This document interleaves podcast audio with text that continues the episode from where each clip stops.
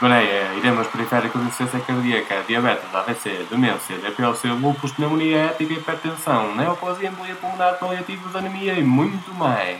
São 15 minutos à internista. Olá a todos, bem-vindos a mais um episódio do 15 Minutos à Internista. O meu nome é Luísa Viveiros e sou interna de formação específica de Medicina Interna no Centro Hospitalar Universitário do Porto. No nosso dia a dia, são várias as vezes em que somos confrontados com a necessidade de prescrição de antibioterapia em doentes que referem ser alérgicos à penicilina.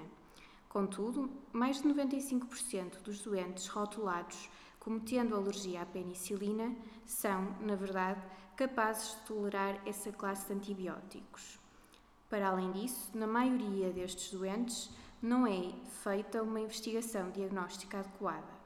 Assim, a história da alergia à penicilina limita frequentemente o uso de beta-lactâmicos, resultando na prescrição de antibióticos de largo espectro, o que aumenta o risco de resistência a antimicrobianos e efeitos adversos.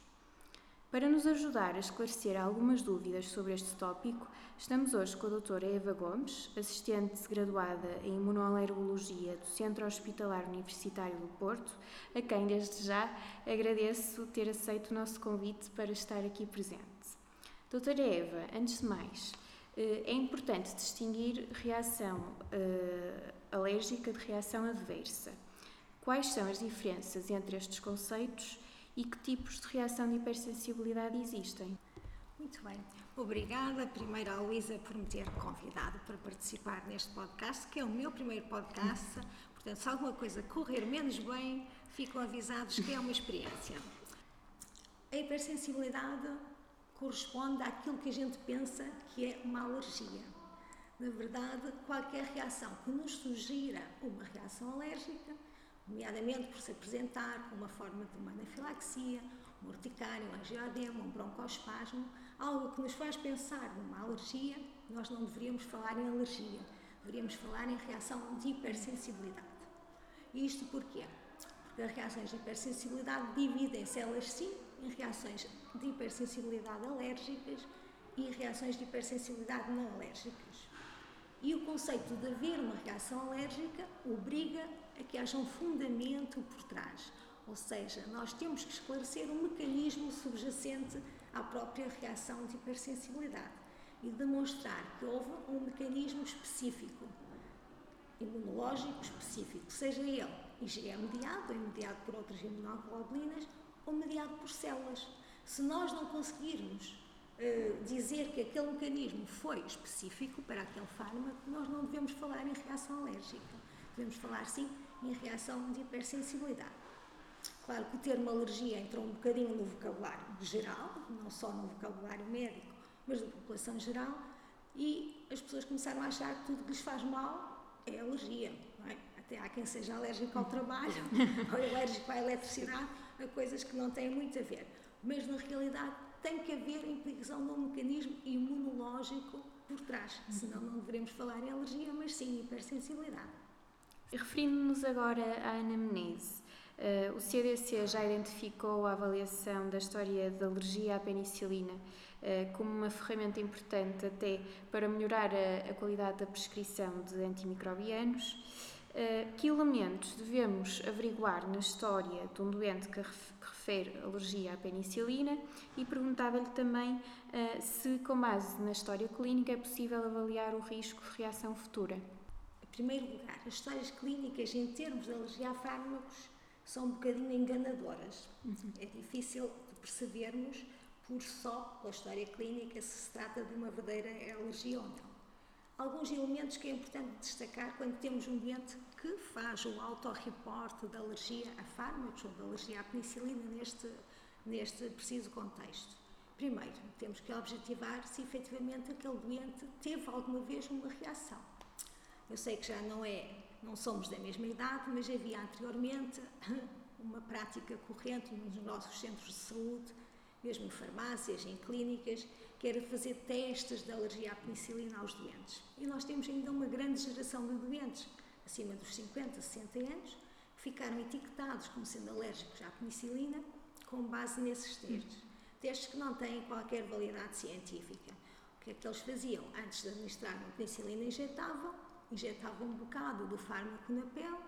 Havia também uns testes que eram os testes conjuntivais. O doente ficava com o olho vermelho, claro, porque estavam a pôr uma substância que não era para uso ocular.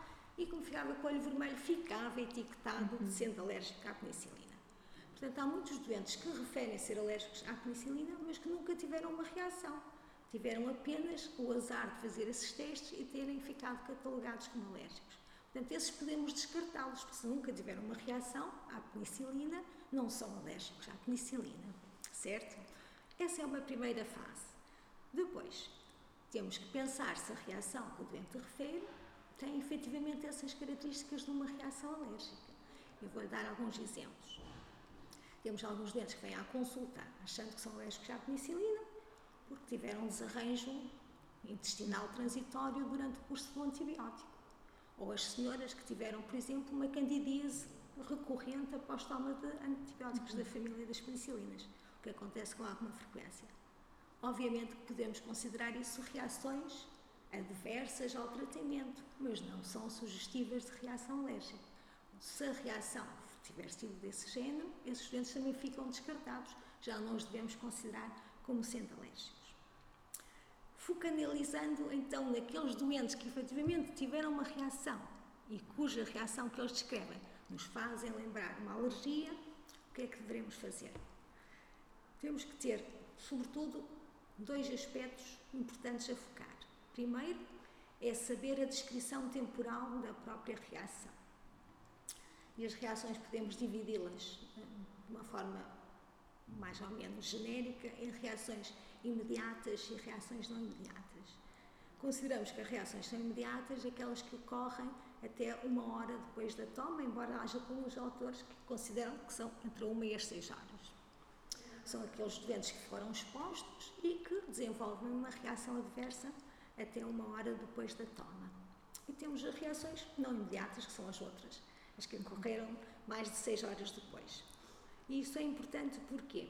Porque as reações de caráter alérgico IgE-mediadas são mais associadas a reações rápidas, a reações que surgiram durante a primeira hora. E, obviamente, que se for uma reação com alguma característica de gravidade, nos deve lançar o alerta, temos que ter atenção com este doente.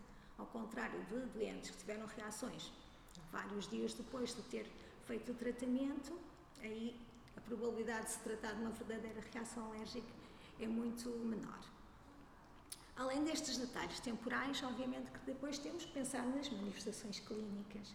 Como eu referi há bocadinho, o aparecimento de morticária, do angioedema, geralmente as reações alérgicas traduzem-se muito a nível cutâneo. Mas podem acontecer reações como broncoespasmo, uma dispneia súbita, mesmo transtornos digestivos ou no quadro de uma reação anafilática, em que sabemos que vamos ter uh, repercussão em vários aparelhos e sistemas e que também são frequentes no contexto, sobretudo, da administração endovenosa de fármacos. E é essa descrição do quadro clínico que nos vai levar a fazer uma escala da gravidade que pode ter aquele doente perante uma nova exposição. Outro aspecto muito importante é também sabermos se houve uma exposição anterior e se houve uma exposição posterior ao mesmo fármaco. Alguns doentes surgem a dizer eu tive uma reação, mas eu até já tinha tomado muitas vezes antes e nunca tive nenhum problema. Ora, isso não nos deve descansar, antes pelo contrário. O facto de ter havido uma exposição prévia diz-nos que houve uma probabilidade dele se ter sensibilizado previamente. Portanto, a probabilidade de uma reação ser alérgica numa primeira exposição é muito menor do que se tiver havido exposições anteriores. É preciso haver tempo e contacto prévio para desenvolver um mecanismo com a produção de IgEs específicas ou aparecimento de linfócitos específicos para aquele fármaco. Se o organismo nunca contactou, provavelmente ele não teve tempo de desenvolver. Portanto, uma reação numa primeira exposição é menos provável do que se houver a exposição anterior uh, que tenha sido efetivamente até tolerada. O outro aspecto é sabermos se houve uma exposição posterior. Alguns destes doentes que vêm para investigar reações à penicilina que aconteceram na infância, vamos ver o PEM e já tomaram amoxicilina e, e vários ciclos de antibióticos da família das penicilinas sem reação nenhuma. Ou seja, provavelmente aquela reação inicial não terá sido uma reação alérgica, porque uma reação de hipersensibilidade é, pela sua própria definição, uma reação reprodutiva. Ela surge sempre que houver uma exposição. Não é uma alergia um dia sim, uma alergia um dia não. Portanto, esses doentes também terão menos probabilidade de ser efetivamente alérgicos se posteriormente toleraram esses medicamentos. Como deve ser a abordagem na instituição de tratamento com penicilina e derivados eh, perante uma suspeita de alergia à penicilina? Essa questão é já um bocadinho mais complexa. Complexa porquê? Porque é preciso conhecer um bocadinho acerca da estrutura, da estrutura molecular dos próprios medicamentos. Uh, e por isso é preciso saber-se, mas também se pode fazer batota e consultar umas tabelinhas que nos dão ideia sobre a reatividade cruzada entre os vários uh, fármacos da família dos beta-lactâmicos. Nós temos quatro famílias principais de beta-lactâmicos, que são as penicilinas, e sobretudo a maior parte dos doentes queixa-se de ser alérgico à penicilina.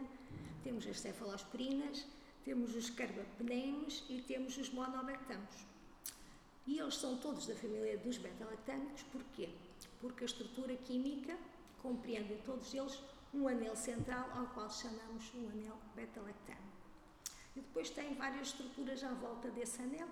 Tem uma estrutura cíclica também, no caso das penicilinas, com cinco, com cinco moléculas diferentes. No caso das cefalosporinas, uma estrutura hexagonal. E depois tem uma série de, de uh, derivações, digamos assim, que são as chamadas cadeias laterais. Nesse aspecto, seria bom que o podcast tivesse figuras para eu poder ilustrar o que é que eu estou a dizer. O que é que acontece? É que há doentes que vão ter IgE específicas, ou linfócitos T específicos, que vão reconhecer essa estrutura central, o anel beta-lactâmico. Esses doentes são aqueles mais desgraçados. Porquê? Porque como esse anel beta-lactâmico está presente em toda a família dos beta-lactâmicos, a probabilidade deles reagirem com todos os beta-lactâmicos, ou com a maior parte deles, é elevada. Portanto, porque são semelhantes em todos eles.